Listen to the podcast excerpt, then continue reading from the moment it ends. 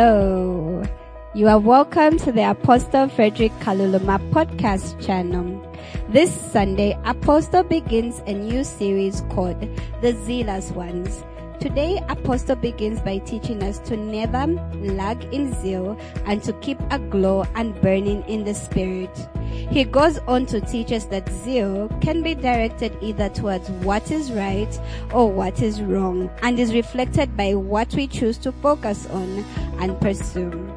Here comes your word. You might want to grab your Bibles, pens, and notepads as we join Apostle Frederick from the City of the Lord Church in Lusaka, Zambia. Be blessed.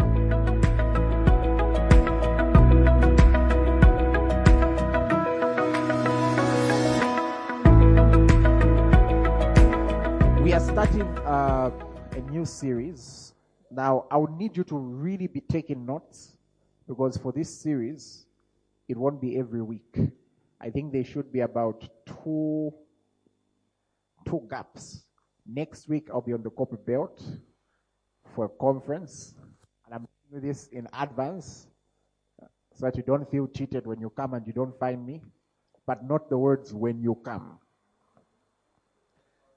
I shouldn't have any situation where somebody missed because I wasn't there. Then you really need to grow up. If that's the case. So next week I'll be on the copper belt, but there'll be a powerful sermon. I think Pastor Cho will be ministering next week. And and then in November, uh, one of the weeks I may not around because I'll be attending uh, I'm yet to get confirmation, but should there be a birthday service for my man of God, then I will not be around that week. Okay?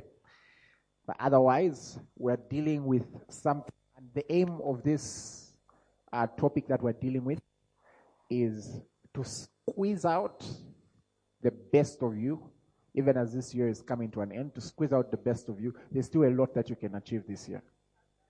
But also in preparation for the next year. Um, for this is preparation for the ministry at large, preparation for you as an individual. People who say nothing changes with a year. Should you've not met me? uh, I actually believe that God is the one who created time. Haven't you seen that in the book of Genesis? Is that chapter 8? 8, 11, 22? You love it? Let's go to it. Genesis 8:22. I'll wait for your signal. Do I continue or do I switch? Okay, I'll continue for a short while. Genesis 8 verse 22. Do we have it? It better be the one, Django. I've trusted. Hey, come on. okay, can I have it in the King James? James. While the earth remaineth, seed time and harvest, cold and heat, summer and winter, day and night will not cease. What's that simply showing you? Seasons. Now, interesting, it says seed time and harvest. Now, the biggest trouble is when you expect harvest, but you never do seed time. You never do seed time. And if you've got a bank account, that you keep withdrawing from, withdrawing and withdrawing, but you never deposit, you might have some trouble. What am I trying to say? The reason we're doing these teachings is we're making an investment into your heart. The word is a seed. Don't forget that the word is a seed. We can plant it and it produces trees. The word is a seed. Never forget that. And so I want you to understand that as time keeps going by, everything the Lord has been communicating to us has got something to do with an increase. It's got something to do with an increase. And um, I would like us to take a look at First Peter, actually Second Peter chapter number one and verse 2. Peter chapter 1 and verse 2.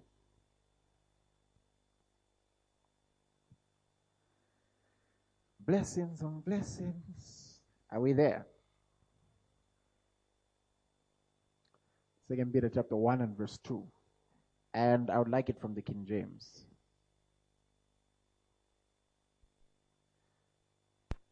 So I want us to understand this. Um, says, Grace and peace be multiplied unto you through the knowledge of God and of Jesus our Lord. How many of us would like grace to increase in our lives? So we're being shown how, right? Through the knowledge of God and of Jesus our Lord. Let's go on. I'll give you the title soon. According as his divine power hath given to us all things that pertain unto life and godliness, through the knowledge of him that hath called us to glory and virtue. Now hold on. Life and godliness. Notice it says is given to us all things that pertain to life. In short, God doesn't want just one area of your life to be working. Don't you remember in John 10 10? The thief cometh not but to steal, kill, and destroy. And you observe that the thief also targets every area. But Jesus says, I've come that you may have life and have it more abundantly.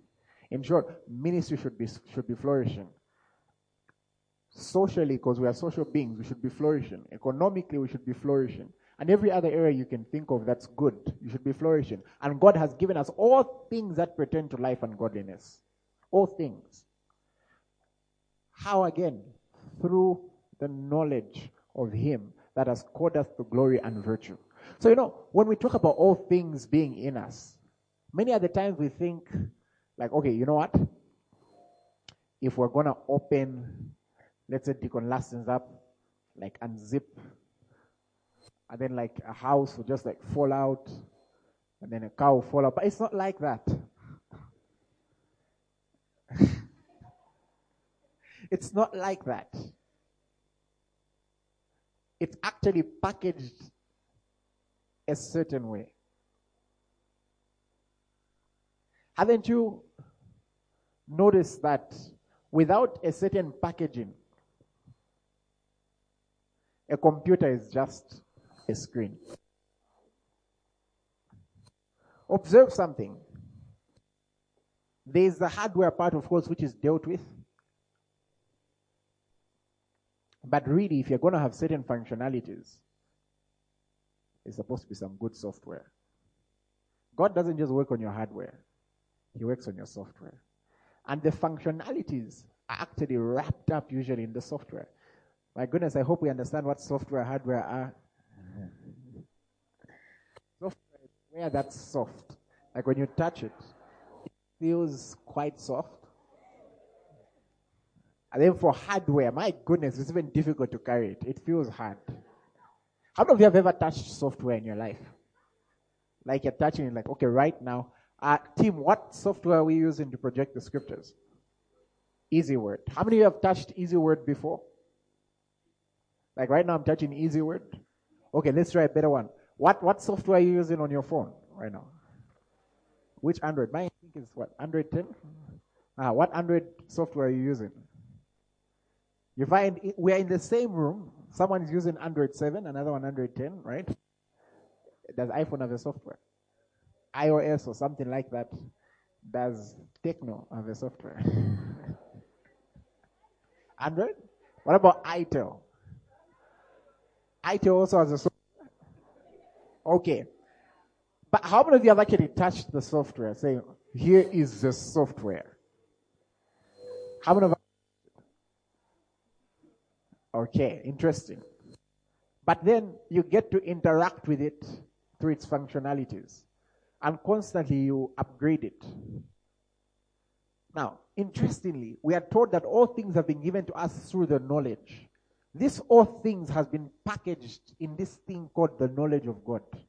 Because the knowledge of God is different from the knowledge you have in the senses. That's why Paul prays that they may know Paul prays about the knowledge that surpasses all knowledge. It's packaged, it's packaged, it's packaged within you. And so, as we bring out the word, and the word interacts with it, you know what happens? Faith is imparted in you. And faith is the substance of things hoped for. Let's continue. Whereby are given unto us exceeding great and precious promises, that by these ye might be partakers of the divine nature, having escaped the corruption in the world through lust.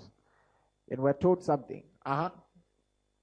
And beside this, giving no diligence, add to your faith virtue, and to virtue knowledge. We are actually told what to start doing now. You have to add to it. Virtue has to do with excellence. An excellent man is excellent in all things. But that's not today's topic. I want to tell you something that must constantly be added to your faith. Because listen, if grace increases, there must be increased labor. Are you aware of that? Increased grace must increase works.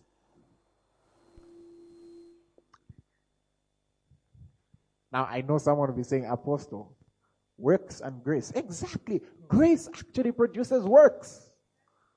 Our Father is always working. Jesus was always working. Except we from a place of rest. Now, look at 1 Corinthians 15, verse 10. Look at what the Apostle Paul says. He says, By the grace of God, I am what I am. And that grace was not in vain. But I labored more abundantly than them all. Yet not I, but the grace of God which was in me. So grace can come to you and can be in vain. You know, in, in case you're seated over there, I think in one day, somehow you enter heaven and you'd have fulfilled your destiny without some applied effort. You'll be amazed. You'll be amazed. Who knows? Maybe some tears might have to be wiped out. You know how every tear will be wiped out from their eyes, right?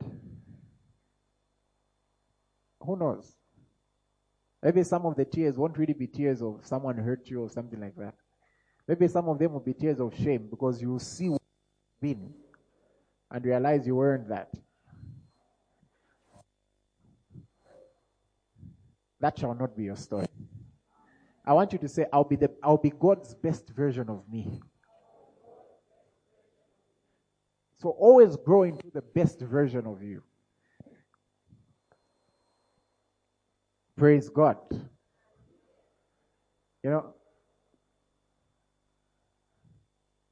by the time it's 2021, my goodness, where I'll be.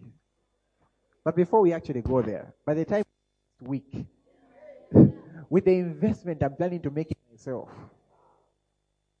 where I'll be. Praise God.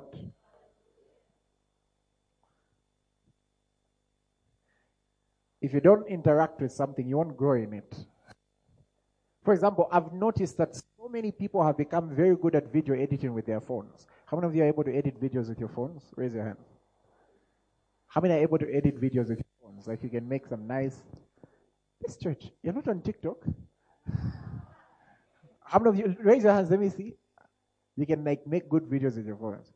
Are you aware? I have no idea what to even download to do that. I'm spoiled because I've got a team.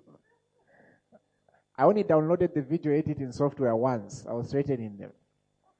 They didn't make something for me. I downloaded and sent them a screen grab. Now I've downloaded. I'm just going to buy a manual and start learning. No, Pastor. Pastor, we have edited.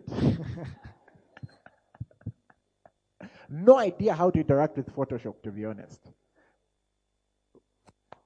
But then, the more somebody interacts with something, that's why you find somebody may be a parent. They bought the phone, they own the phone, their six year old teaches them how to use it. There's an interaction they have and we'll be dealing with a very, very important topic. Let's go to Romans 12, verse 11.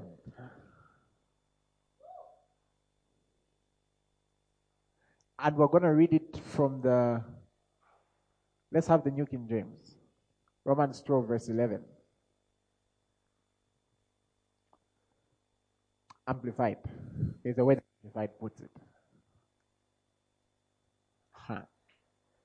One, two, three, read.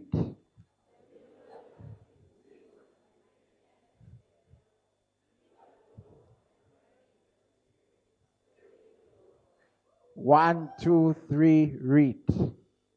Wait, wait, wait, wait. There are those people who are not reading. You think I can I can see you. One, two, three, read.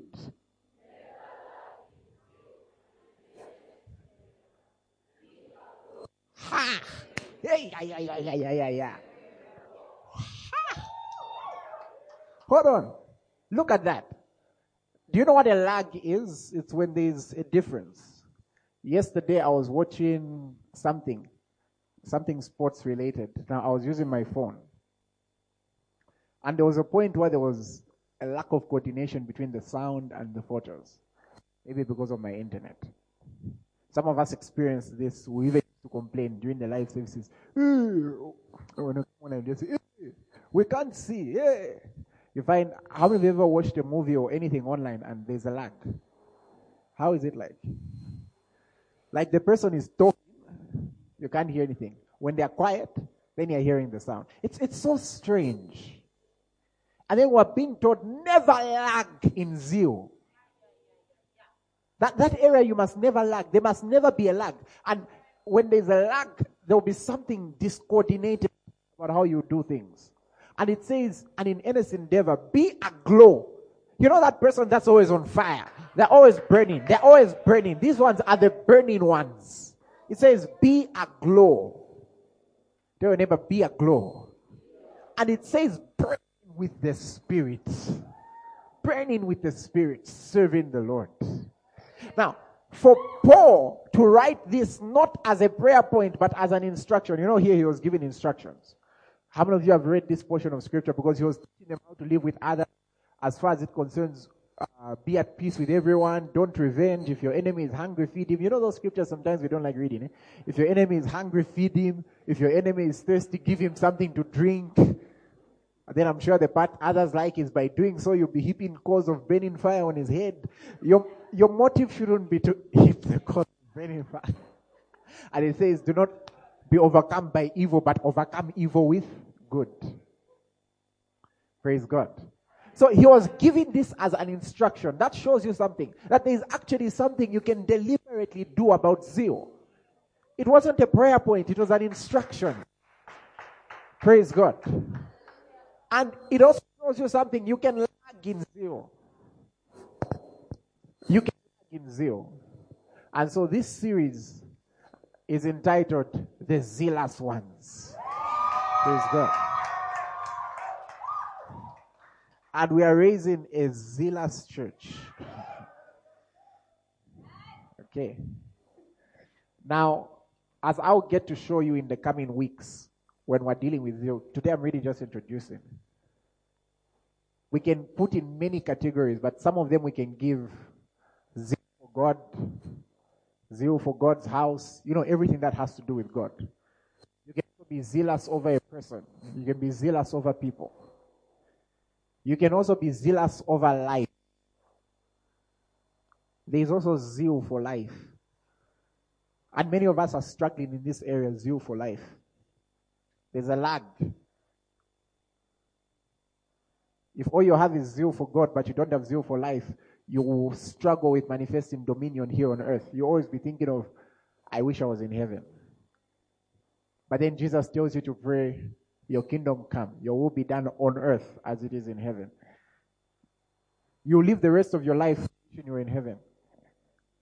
And as much as we should have a burning desire for heaven, the balance is do you remember when the apostle paul was writing to the church uh, when he was debating with himself about whether he should die or not? How many of you remember that? You've read that right? Where he said i'm caught in between. Whether to go and be with the lord or to stay and be with you. The guy was debating should i die should i not die you don't remember that do you remember when peter actually wrote to the church and he tells them i know uh, the Lord has actually communicated that i will be shedding this tent soon. So I thought I should remind you of ABCD.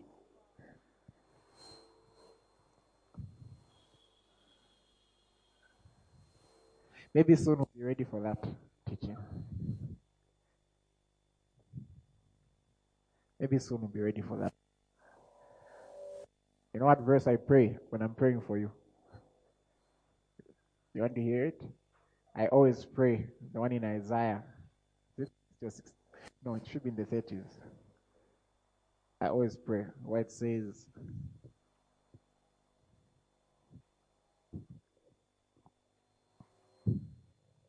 when one would die at a hundred, people will be shocked. That's the prayer I pray over you. You've got too much work. I'm not ready to lose any of you. None of you is going. So you better have zeal for life because I'm, I'm telling you, you better have zeal for life because clearly you're not going anywhere. And if you're listening to me, and perhaps that's that's what I've been struggling with zeal for life, zeal for living. You came at the right time. Praise God. Now, you don't have to suffer burnout. Don't. I'm telling you. And this teaching is perhaps needed more than ever. Because you find people suffering burnout at 14 years old. I'm telling you, 15 years old, someone is in a midlife crisis. It's very possible. And even in sociology, if you've studied sociology, one of the studies actually reveals that when society starts becoming very fast, people easily become in a crisis. We'll look at some of the reasons later. One of them is the issue of comparing.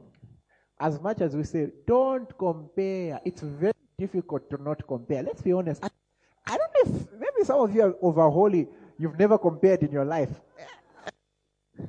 Praise the Lord for you. How many of us can literally, how many of you agree with me that sometimes it's difficult not to compare? The rest of you have never compared before. Hey, grace and peace be multiplied.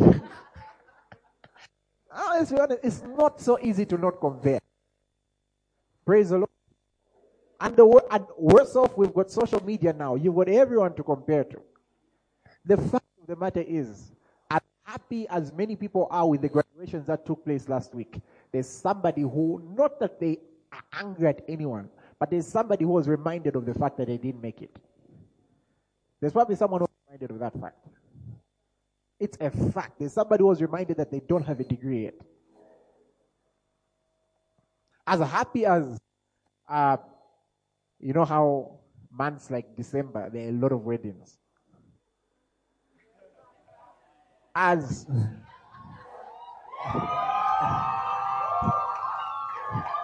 people of God, I'm trying to, I'm trying to preach. okay, let's go to the scriptures. Clearly, you're not ready for that point. All I'm trying to say is that when we're dealing with topic, we're going to get real. We're going to get real. How many of you agree with me that sometimes it's difficult to not be jealous? If you don't attend to your heart, it can, if your heart leads you sometimes, it can easily lead you in its own way. You have to learn to lead it. No, you have to learn to lead it. Praise the Lord. I've been there before where church attendance was bad. All your pastor friends, their church attendance was good. They keep telling you oh, how the Lord is so good and how he's so faithful and merciful. and how people are just dreaming of their churches and coming. Then you find that same week you did evangelism. and you're just like, I'm happy for you. they even call you, Pastor, your prayers over me are. So we are going to get real. So what is zeal? Zeal is, uh, I'll give you a definition. It's a passionate adore in pursuit of something. Now I will break it down some. It's more than enthusiasm. It actually lingers more on passion than enthusiasm. It's an eagerness of desire to accomplish or obtain some object. And it can be manifested in favor of something or in opposition to it. That's the reason we're doing a lot of teaching because zeal left unhandled. can also be an issue. But you still need zeal. I want you to imagine this.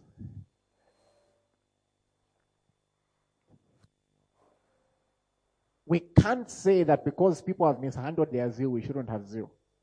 It's like saying because people have mishandled their cars, we shouldn't have fuel. No, honestly, every car should have fuel for it to move.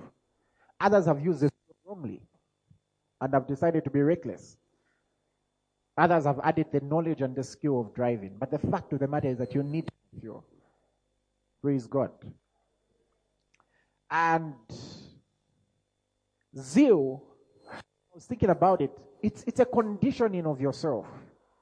It's, it's, it's a predisposition. It's, it's where you it informs your you, know your reality your attitude towards something and it releases energy towards what you're pursuing. It's where you condition yourself a certain way towards something and because of that there's energy that's released towards that thing.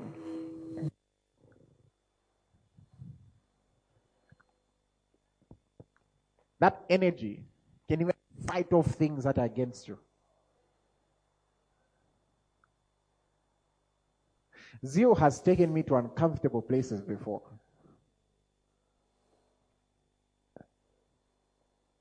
Zeal can take you to uncomfortable places. It can make you reach uncomfortable realms.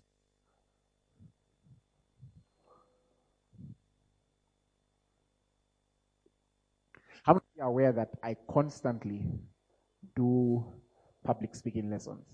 Not conducting them, I mean learning. How many of you are aware of that? Because sometimes I come to church and I look at all of you. I'm thinking, ish, how can I get to them? Okay. Improve reading the Bible. Improve public speaking. Recently, we, we invested in material. Some of my top team know about that. Material invested in, which I'm planning for the year. And that material costs costed us about over 5,000 because I can't compare that to the fact that I need to study here and I need to teach you the truth from the scriptures. Zeal can, there's something it does to you. Praise God. There's something it does to you. It, it does something. It can produce this realm of productivity, if handled well. You know what productivity is? It's the amount of output per unit of input. So, in short, what you can produce in one hour can be very different from what the average person produces. Especially when this zeal is focused somewhere. You'll see that when we go later on. When you focus this zeal, it will help you even with issues like people who ask, How do you handle your time? How do you manage to do ABCD in 24 hours? Usually, you may have to be focused on certain things. For example, if you're a student and you're not working, as in you're just a full time student, sorry to say this, but I would be amazed if your biggest complaint is that you don't have time to study.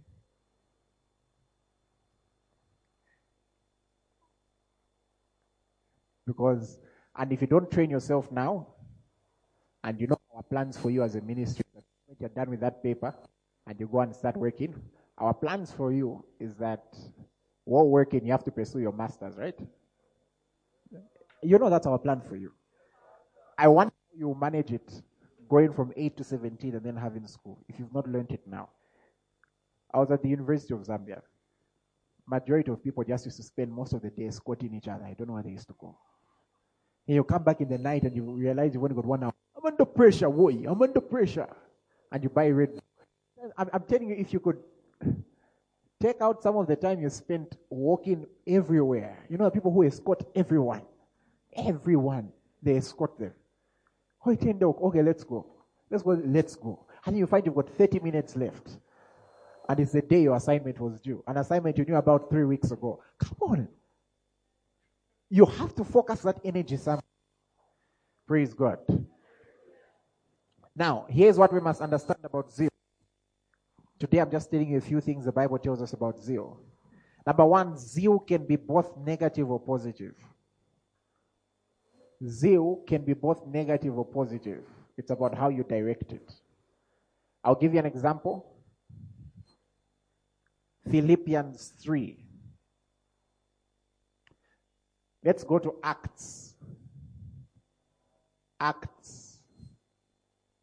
Is it Acts 8? The conversion of Saul. Is it 8 or 9? Let's go to 8. Then we'll check 9.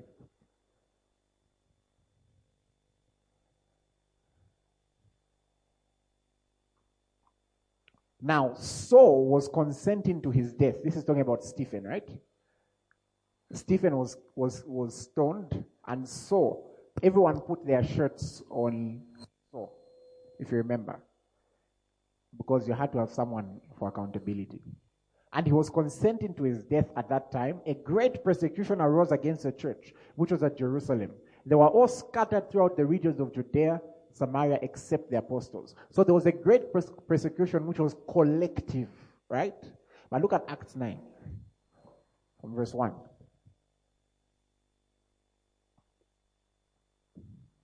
Then Saul, I don't know why. Have you observed there was a difference between everyone else and this guy?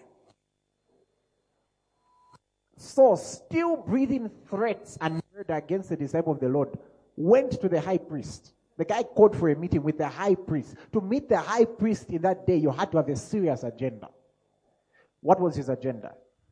And asked letters from him to the synagogues of Damascus, so that if he found any who were of the way, because our faith was, the initial name is the way, right? In case I, I, there are people who think the oldest church is called this. The, no, no, the oldest church is called the way. So that if we found any who were of the way, whether men or women, he might bring them bound to Jerusalem. Him, his zeal was burning.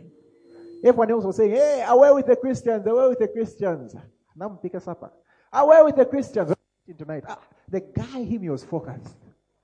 When they all went back home, the guy goes to the high priest saying, Give me letters. Run away. I want to go find them and bring them back. And he describes this I want you to see Philippians 3. Is somebody getting something?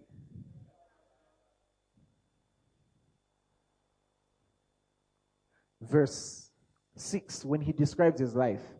Philippians 3, verse 6. Concerning zeal, persecuting the church Concerning the righteousness which is in the law, of blameless. You read the whole portion to get a better understanding. Describing how he was raised. And the guy said, if there's a guy who was zealous, it was me. Except zeal was directed towards persecuting the church. You may have come here and you've had misdirection.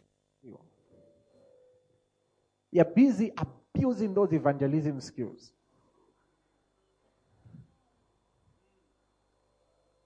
has just told himself, every year I'll date 10 girls.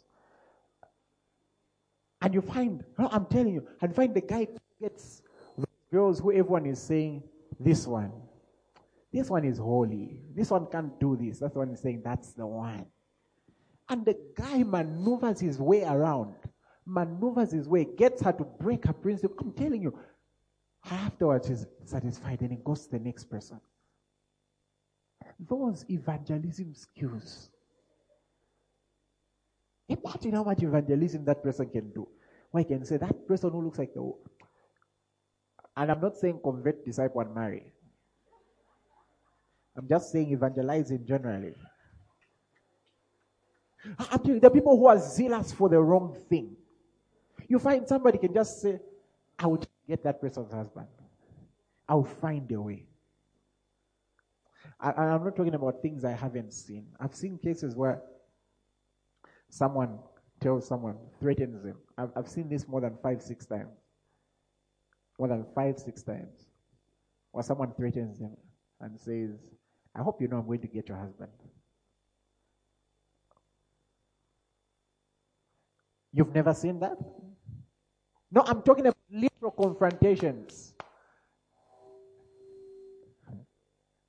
In case some of us think pastoring is just preaching, you can get a real shock. I'm, let, let me not reveal things I have seen. I've seen cases where someone has literally come and told me, um, Pastor, I decided I was going to use, I, I, remember, I think I was 16 by then when I received a call saying, I really need to repent. The person came to see me and said, Look, me, there's a certain person's husband I wanted. I went and got charms. I just had to get them.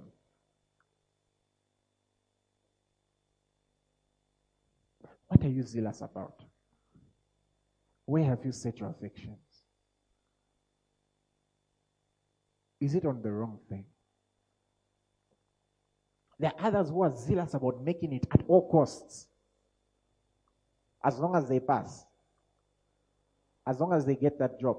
And you notice that this is the zeal. Some of you wonder how can people fight another person because they belong to a different political party? It's that zeal. It's that zeal.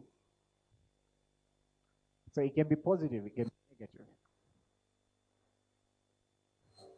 Now, most of what we'll be talking about, of course, will be the right one. But I had to mention that so that in case you've misdirected your zeal, today we'll redirect it. Praise the Lord. You know, one of the other ways of misdirecting zeal? Revenge. Revenge is a misdirection of zeal. Can I tell you another one? Anger. Anger, be careful with those things. Anger, you have to be careful with anger. The thing about anger is that the Bible acknowledges that as long as you're a human being, it's possible to get angry. But then for them to say, be angry and sin not. In short, it's easier to sin when you're angry than when you're joyful. Think about this. Here is someone angry at someone. What gets them to think that if I'm to punch that person and the person bleeds, I'll be happy? And that's why anger is one of the most deceiving emotions. Can you imagine somebody right now who's seated in prison and they are thinking, why did I get so angry over a small issue and I got a knife? It's a very deceiving emotion. It deceives you that if you fulfill it, you'll be happy. Then it laughs at you. Imagine how can a person think that if they another person and the person is crying, they'll be happy. Revenge. Revenge is too high for it's too big for you. Leave it for God. Like revenge is so delicate that God says it's mine. Like leave, leave vengeance alone. It's too delicate. Okay. So you can be zealous for the wrong thing. And if at any point in your life you find yourself being zealous for the wrong thing, get counsel, get help. Get help. Also, especially if you don't appropriate your zeal properly. By that I mean, there are certain things, and you'll see as we go on, it's okay to want certain things. But to want it at all costs is another thing. If someone says, for me, come what may, within two weeks I should be married.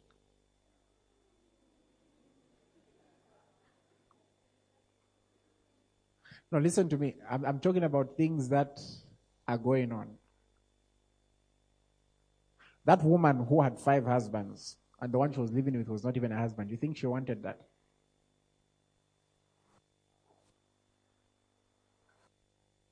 You may be you may be laughing at someone and saying that person has had children from nine people. You think they wanted that?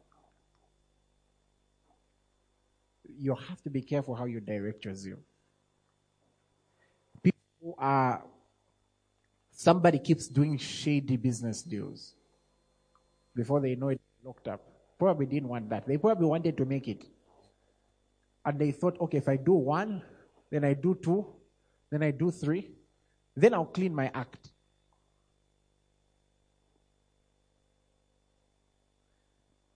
Always make time to introspect. recheck your motives. Praise God. For example, I want a big church. I, I, I do actually. Just in case you are thinking I'm one of those who says, no, it is not about. Me. Ask these guys how I'm on them with statistics. Guy, when God was calling me, I saw people, I didn't see chairs. I don't like preaching to chairs. I don't like preaching to chairs.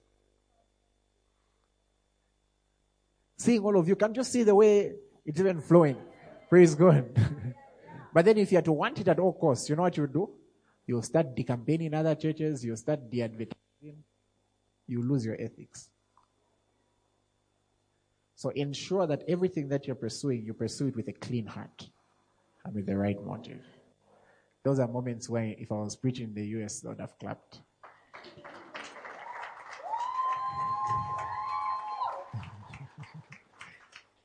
Everything you pursue, pursue it with the right heart. Another thing I must mention though, and please get me, you know, uh, there's a lot more I wanted to say today, but there's a lot more I wanted to say today. But I would rather stick to where the Spirit of God is leading me. Can I show you something? Are you sure you're ready for it?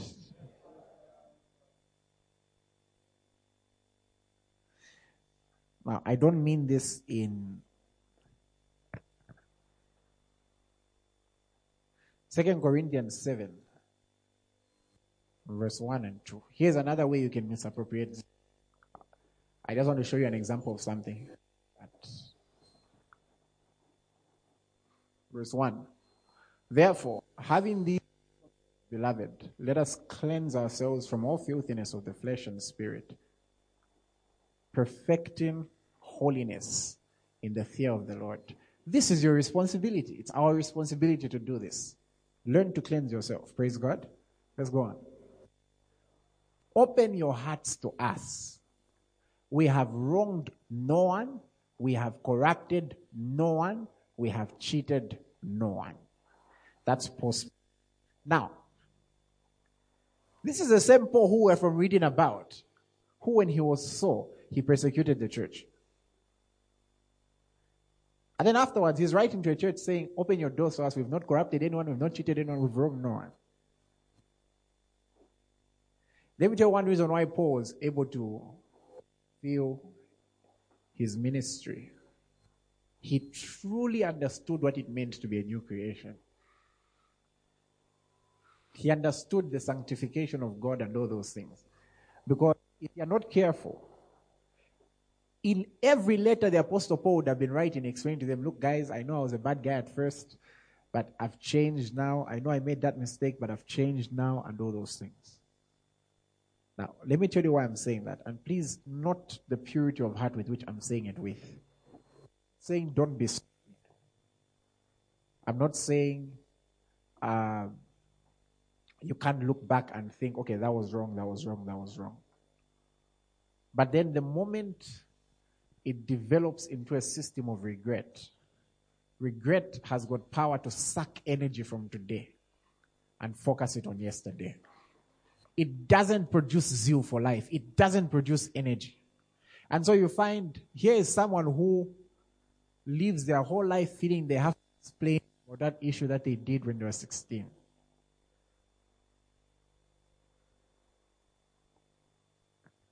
The Bible says, if any man falls into trespass, those who are spiritual should restore such a one. In short, even if we find an issue with someone, our aim must always be to restore, not to remind, but to restore. Now, what am I trying to say? If you live the rest of your life with the zeal to prove to all your haters that you finally made it, you will struggle. And the haters are never satisfied. No, I'm telling you, that's if you actually have them, they are really never satisfied. There are people who are just not happy with anything. I remember the uh, when I went to to minister for the first time, and for me it was a big deal. It was my first time on the plane. I, it's not my fault; it was my first time traveling. Eh? So I was excited. And while there, I, I did what I do best. I went into my comfort zone. I was reading the Bible. And when I went to the airport, the first thing I did was buy six Bibles. And when I went to have lunch, I gave the waitress a tip, which was a Bible. Guys, I was on fire. and every time I go to an airport, the first thing I check for Bibles. Okay, and chocolate. So, uh, I hope you didn't hear the last part. now, I wrote something on Facebook because the Lord had communicated something to me. So I said, when I was on my flight to South Africa, oh my goodness, the comments I received. Hey, just because you're flying. But then previously I'd written a note on the Holy Spirit. Some of you read it. And that note started with when I was on a bus. No one complained. I didn't know. Know, I was allowed to talk about the encounter on the bus, but I wasn't allowed to talk about the one on the plane. now, on the other hand, let me say something. There are who experience a lot of doubt, to be honest. Uh, some of us probably doubted the first time we came and saw, oh. So this is the one they're talking about. Some of us may have doubted because of age or any of those things. I found ministry more fulfilling when I'm just simply doing my job and not trying so hard to prove the doubters wrong. And in the first days, especially when I used to try very hard, and maybe you've never been there.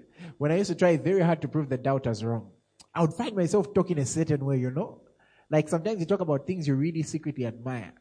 Sometimes I'll type things on Facebook. Hey, I may not have a PhD in theology. That doesn't mean I can't teach. There was no reason to mention not having a PhD. Just appreciate it. Not only say I had no reason to mention that. I may not be pastoring a I don't know why I used to talk like that. You know, sometimes I look back and I realize, no, no, they're trying to prove something. You are probably being a bit insecure. And those honest appraisals really help.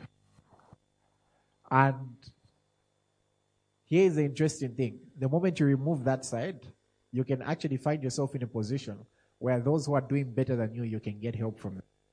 Those who are the similar level from, with you, you can steer up and help each other. And those who are below you, you can lift them. Remove that thing. Praise God. Don't be zealous to prove yourself. I will show this family. I will show all those who abandoned us. They will know that I didn't need them. They will know. That one will never satisfy. And they will see that I can get a degree. I'm telling you, it will hurt you more that afterwards they'll start saying, ah, You're celebrating a degree, you don't even have a master's. It will hurt you more. They will see that ah, they can marry a man, they'll ask about a child. After the child, they'll ask, Your, your friend has twins. Or, I'm telling you. Or they'll come and say, What if you got in a child so Others, at least they wait a bit so they work on their life. A person who's decided not to agree with you will just never agree. Or perhaps you may be in a position where you made a mistake. Maybe there are people who see you a certain way. Maybe your family sees you a certain way. They are always comparing you to someone. Maybe they always think, ah, that's, listen. Give yourself room to still be the best of you. Do what you can. Listen. If you wronged someone, for example, do what you can Ask for forgiveness where you need to.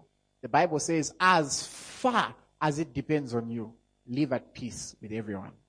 But at the end of the day, liberate yourself from living for them. You can still enjoy God's best. There are many people in the Bible who made mistakes and enjoyed God's best. Let's accept it. Peter made a mistake. He denied Jesus. He still became the chief. If someone says, ah, the same person who's talking, well, Peter, the fact of the matter, and he denied him well in ministry. The fact of the matter is Jesus and Peter made peace. I'm not saying develop that attitude of as long as God and I are okay. No, no. Do your best to be at peace with everyone. But don't go beyond what you can handle. You will struggle. Praise God. So don't misdirect your zeal in that way. Like, wait, somehow you just have to be the one.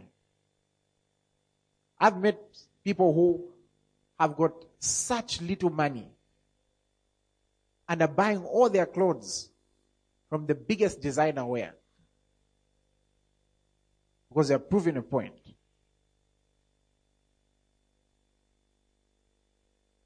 There are others who, now listen, I'm not speaking against this, listen, so that you get the context.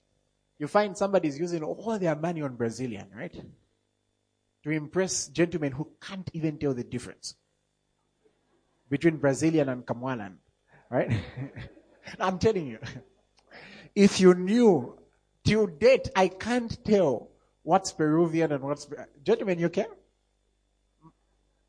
I'm telling you, majority can't. Or they are doing it to impress a certain girl who doesn't even like them.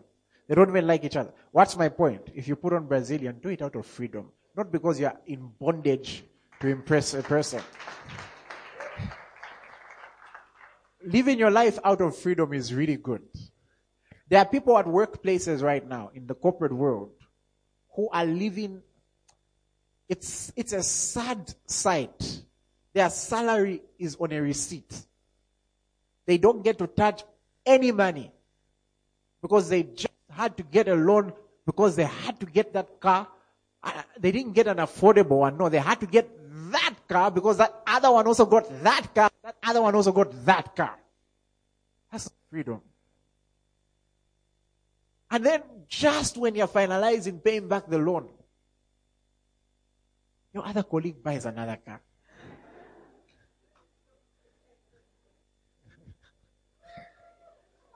no, ask the ask anyone who's in the corporate world right now. People are living on receipts. As in the 30th is even depressing for them. They hate the 30th because they just receive a receipt.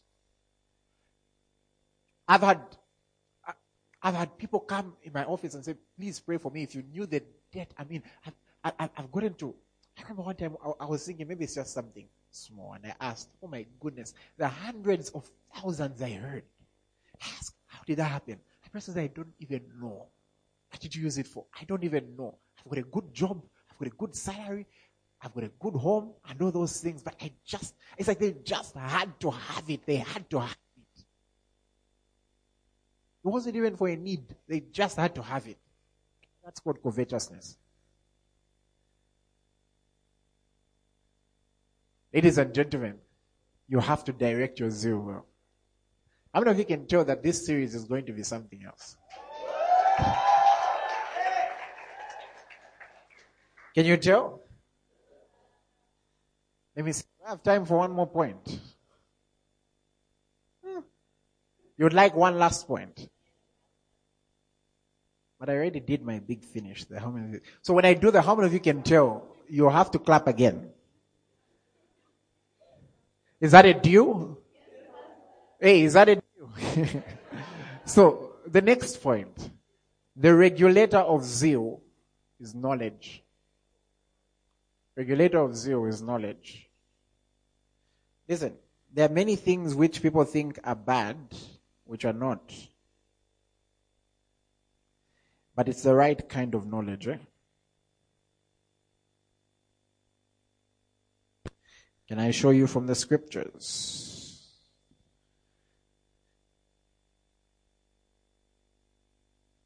Here's a question. Is it wrong to want to be the greatest? I want you to think about that. Is it actually wrong to want to be Zambia's greatest pastor? Or is it really wrong?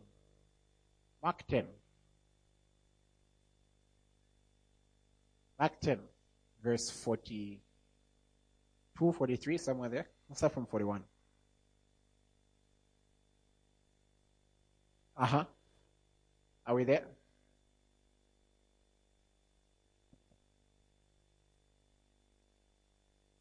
And when they heard it, James and John asked to sit next to Jesus in the kingdom. I think the mother asked. They began to be greatly displeased with James and John. Uh huh. But Jesus called them to himself and said, You know that those who are considered rulers over the Gentiles lord it over them, and their great ones exercise authority over them. Uh-huh. Yet it shall not be so among you. But whoever desires to be great among you shall be your servant. So the desire for greatness is not the problem. It's your definition of what being great is. So someone may be seated here and they're saying, wow, I desire that also me one day I should be a deacon. There's actually nothing wrong with that desire. It depends on what you want to use it for. Someone may say, I want to be a deacon so that I should tell that person, hey, do that.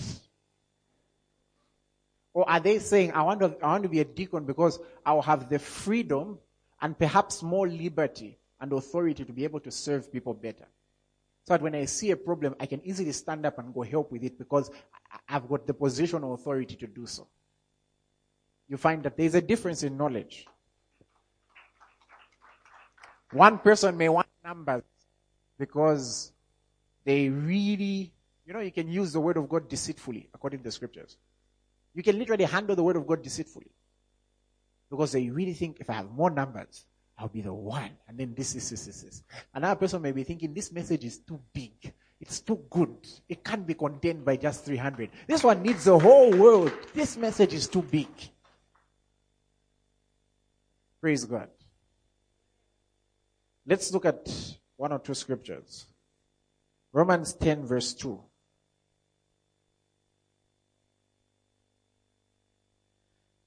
And he's talking about them, the Israelites, and he's saying, For bear witness with them that they have a zeal for God, but not according to knowledge. Can you imagine somebody can climb all the way up on a mountain? Not that there's anything wrong with it. But they can climb all the way up and spend 10 hours in prayer, praying the wrong thing. Praying the wrong prayer. Zeal is there but not according to knowledge. So knowledge is the perfect regulator for it. Praise God. You can have three or four cars all having the same top speed, but one has been made in such a way that it's more stable.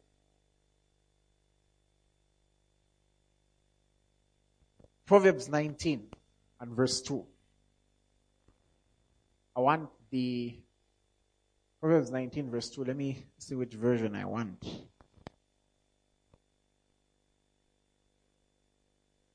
Do we have the Berean Study Bible? Do we have the BSB? Do we? Do we have the. Okay, we can use the good news. Can perhaps use the good news.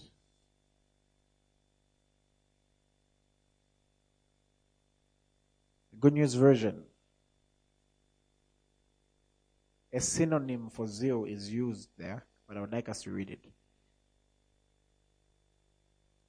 Do we have it? Do we have the good news? Can we see the NIV?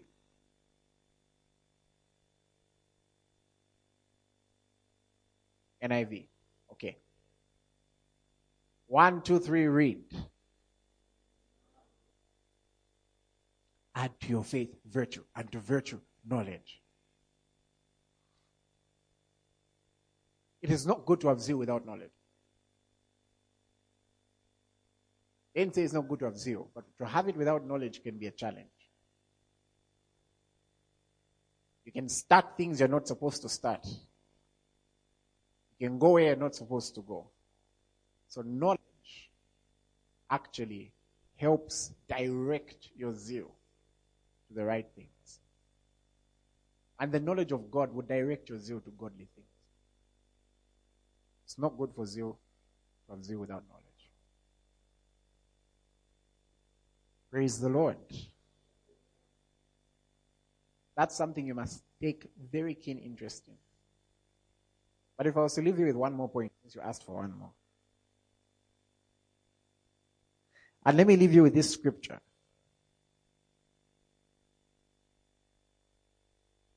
Can I leave you with two? I want you to understand something. divine destiny cannot be fulfilled without zeal. I'll show you two verses. Isaiah chapter 37 and verse 32. You want to fulfill design, divine destiny, zeal is important. Isaiah chapter 37 and verse 32.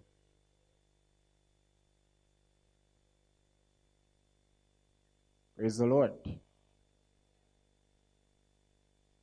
Why? Yeah, version is okay. The Bible says, For out of Jerusalem, out of Lusaka, I said out of Zambia, come on, out of Africa, will come a remnant. You know, those who've decided not to bow down. You know, those who've decided not to compromise their ways. You know, those who've decided to go the right way, the narrow path. And it says, and out of Mount Zion, a band of survivors, the zeal of the Lord Almighty will accomplish this. Notice the word accomplish. Now let's look what the Bible says about Jesus' ministry. Isaiah 9. Oh my goodness, I feel like preaching now. Isaiah 9. I want us to read from verse 5. Woo! Ha ha ha. Ah. La la la. Let's start from verse 3 somewhere there. Na la la la la. La la is that from verse 1? New King James. and da la la la la la la la.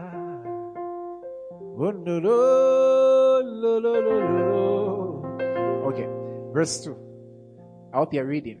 There are some who read loud. I want you to, I hope you'll be able to see who it's talking about.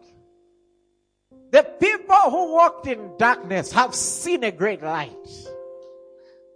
Ah, this is not the way you celebrate for the Lord. And it says, those who dwelt in the land of the shadow of death, upon them light has shined. Uh huh. Verse 3. You have multiplied the nation and increased its joy. They read, hey, imagine God has increased its joy. May the Lord increase joy in your life. They rejoice before you according to the joy of their harvest. As men rejoice when they divide the uh-huh.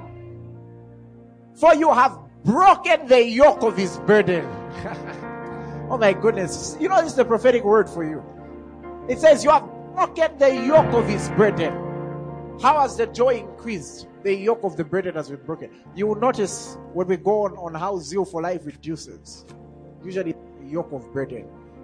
But I tell you, I tell you, this very moment, that yoke of burden has been broken in the name of Jesus. And the staff of his shoulder, the rod of his oppressor, as in the day of Midian. Praise God. You remember when Moses said, Oh, you guys have been you guys have been mistreating these women, not anymore, not when I'm here. Remember that when he went to tap water for. Anyways, let's go. For every warrior's sandal from the noisy battle and every garment rolled in blood will be used for burning and the fuel of fire. In short, they'll actually have rest. Even the warriors will have rest.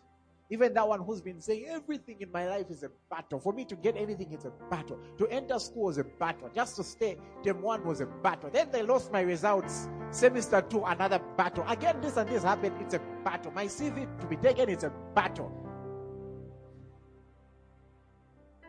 The Lord is bringing rest. Now, let's see how this is done. Why is this the case? Aha. Uh-huh. For unto us a child born.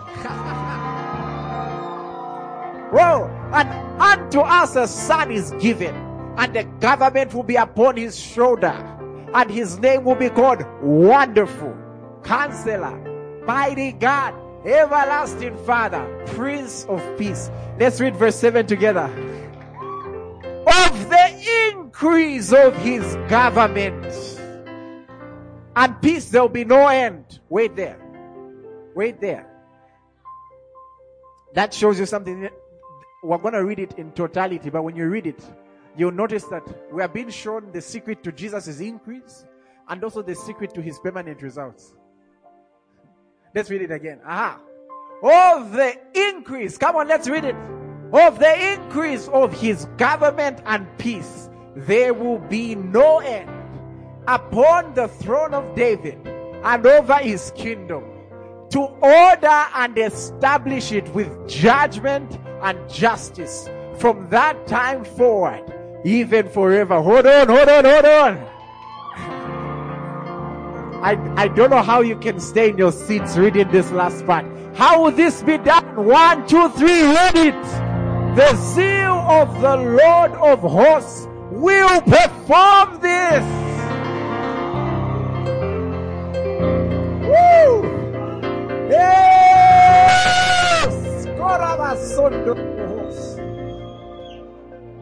This is how I know you will fulfill destiny. This is how I know you will increase. This is how I know that you will stand all trials. This is how I know results in your life will be permanent. Because there is a secret weapon. Hey, there's a weapon Satan can't fight. There's a weapon the world can't handle. The Bible says the zeal of the Lord of hosts. Praise the Lord. And by the time we're done with this series, the Lord is setting you up to be ever aglow, ever burning. There'll be no lack of zeal in your life. Praise the Lord. Take your seats. Let me show you. Let me show you. No. You can dream again. You can dream again. You can dream again. Praise the Lord. Oh. Praise the Lord. Hmm.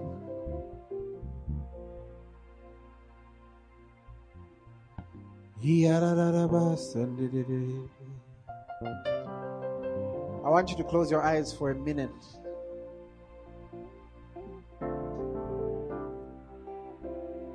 And think of those dreams again. I want you to think of them again. Joshua 14, verse 7. Joshua 14, verse 7. I want you to see it. You can open your eyes and see it. Bible says, I was 40 years old when Moses, the servant of the Lord, sent me from Kadesh Barnea to spy out the land. And I brought back word to him as it was in my heart. Uh-huh. Nevertheless, my brethren went up with me and made the heat of the people melt. But I wholly followed the Lord my God. I don't know how old you were when the Lord began impressing certain passions on your heart. I don't know how, I, I don't know at which stage of your life there are certain dreams you have. I don't know when you thought, well, it would be a good idea to one day have an orphanage. I don't know when you thought it would be a good idea to do my part to end, to fight for righteousness, to fight for just causes. I don't know when that was. And I also don't know what has happened in between. I don't know what has happened to discourage you in that time. But I want you to see this, verse 10 and 11. This gentleman was 40 years old. And now behold, the Lord has kept me alive. There's a reason 2020 didn't consume. There's a reason this year hasn't finished you off. There's a reason it may have thrown punches, but oh my goodness, the Lord has kept you alive. And it says, as he said these 45 years, ever since the Lord spoke this word to Moses, woe is wandered in the wilderness. And even now, here I am to this day, 85 years old. But look at the next verse. And yet I am as strong this day as on the day Moses sent me. Just as my strength was then, so now is my strength for war, both for going out and for coming in. Listen, Remember fire. Remember that passion when you first had that encounter. There will be no lack. There will be no lack. For some of us, this is that day of encounter. You will live a life where there is no lack. The name of Jesus. Every eye closed. And I want you to focus. Focus on purpose. Focus on destiny. And you take a bit of time and just begin to pray. You pray in line with your destiny. Confess. Train yourself that you're never lagging in zeal. But as you're doing so, before you get a bit louder, I would like to ask if there's anyone here who's not born again. If there's anyone here who's not given their life to Christ. Perhaps, perhaps you may be in that category of people who think maybe God wouldn't accept me. Maybe you're in that category that started off right, but everything just went very wrong. Listen, God wants to give you an opportunity to be the best version of yourself. And for that to happen, you need to be born again. So if you're here and you're saying, Apostle, help me, I want to give my life to the Lord. Or perhaps I went astray and I've come back. I want you to raise your hand. Let me see your hands. I'll give you a moment. Just raise it high. If you're in that category, raise your hand high. I Ashes, tell me if you see any hand. Even if it's one person, I'll do it for you. Because it's important that we're all saved. Is anyone who's saying, Apostle, I want to give my life to Christ today? Raise your hand high and wave it. Okay, are we all saved? Okay, wonderful. Wonderful. We must be doing our jobs. Okay, take time to pray. Take time to pray. Just take a moment to pray. Say in the name of Jesus, I'm never lagging in zeal. Say in the name of Jesus, I receive strength on the inside. I receive divine energy. Come on, just begin to pray. Begin to pray. You are strengthened. You are strengthened. You are strong. You are strong.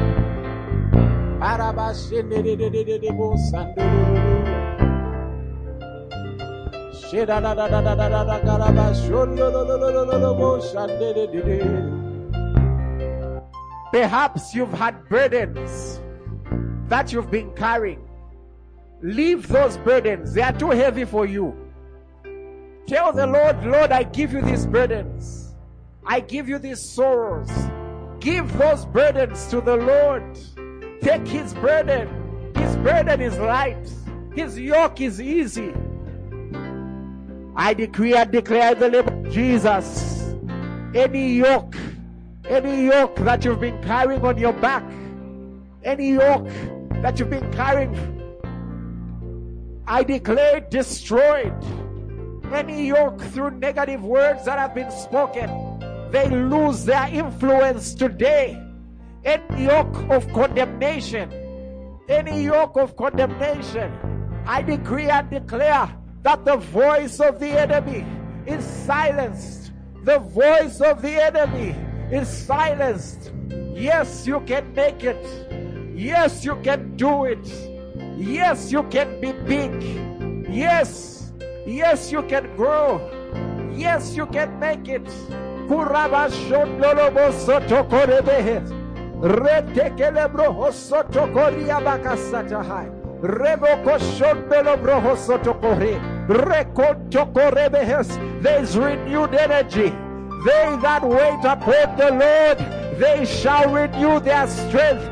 They shall mount upon wings like eagles. They shall run and not grow weary. They shall walk and not faint. Blessed is a man whose hope is in the Lord. Blessed is a man whose hope is in the Lord. It shall be like a tree that is planted by rivers, whose leaves never wither. You are the man who shall not know when heat comes. Oh, yeah. Oh, it's burning. It's burning. It's burning. It's burning. the zeal of the Lord. Oh, it's the zeal of the Lord. Lift your hands and just allow Him. It's burning. It's burning. It's burning. It's burning. The zeal of the Lord. Just allow the Spirit. It's burning. It's burning. It's burning. It's burning. It's burning. Suddenly you have energy again. Suddenly you have life again. You have life again. You have hope again.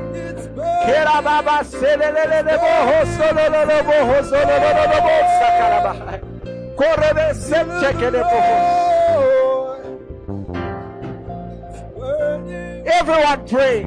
Everyone pray. Times of refreshment. Times of refreshment. Father, in the name of Jesus, I thank you for your people. Lord, I speak as their priest this blessing over them. That Lord, they prosper. That Lord, they succeed. May they never lack in zeal. Anything that's been sucking out energy from their life, I pray in Jesus' name it be removed. Thank you, Lord, for blessing them, for preserving them, and for keeping them. In Jesus' name. And now may the grace, the grace of our Lord Jesus Christ, the love of God, and the intimate communion of the Holy Spirit be with us all. Surely, goodness and mercy shall follow us all the days of our lives, and we will dwell in the house of the Lord.